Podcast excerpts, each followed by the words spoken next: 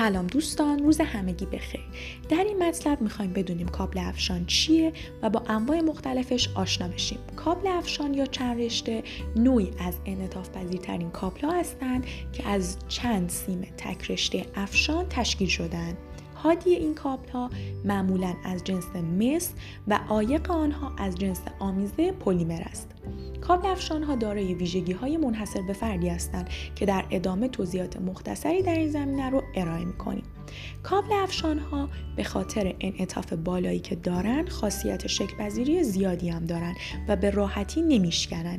این کابل ها برای فاصله های کوتاه کاربرد دارند مقاومت آنها نسبت به مقاومت سیم و کابل های یک پارچه یا استخوانی بسیار بیشتر است. به همین دلیل است که میدان مغناطیسی ایجاد شده توسط آنها نسبت به کابل های استخوانی کمتر است.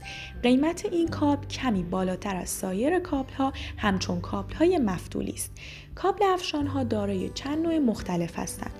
همونطور که قبلا گفتیم هادی کابل های افشان از جنس مس و عایق آنها از جنس آمیزه پلیمر است.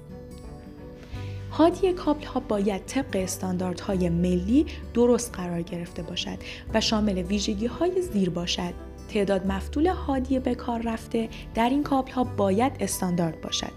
قطر مفتول های هادی باید با هم برابر باشد و از مقدار استاندارد تجاوز نکند. مقاومت هادی های استفاده شده در کابل های افشان نیز باید مطابق با مقدار تعیین شده باشد. ممنون از توجه و همراهیتون.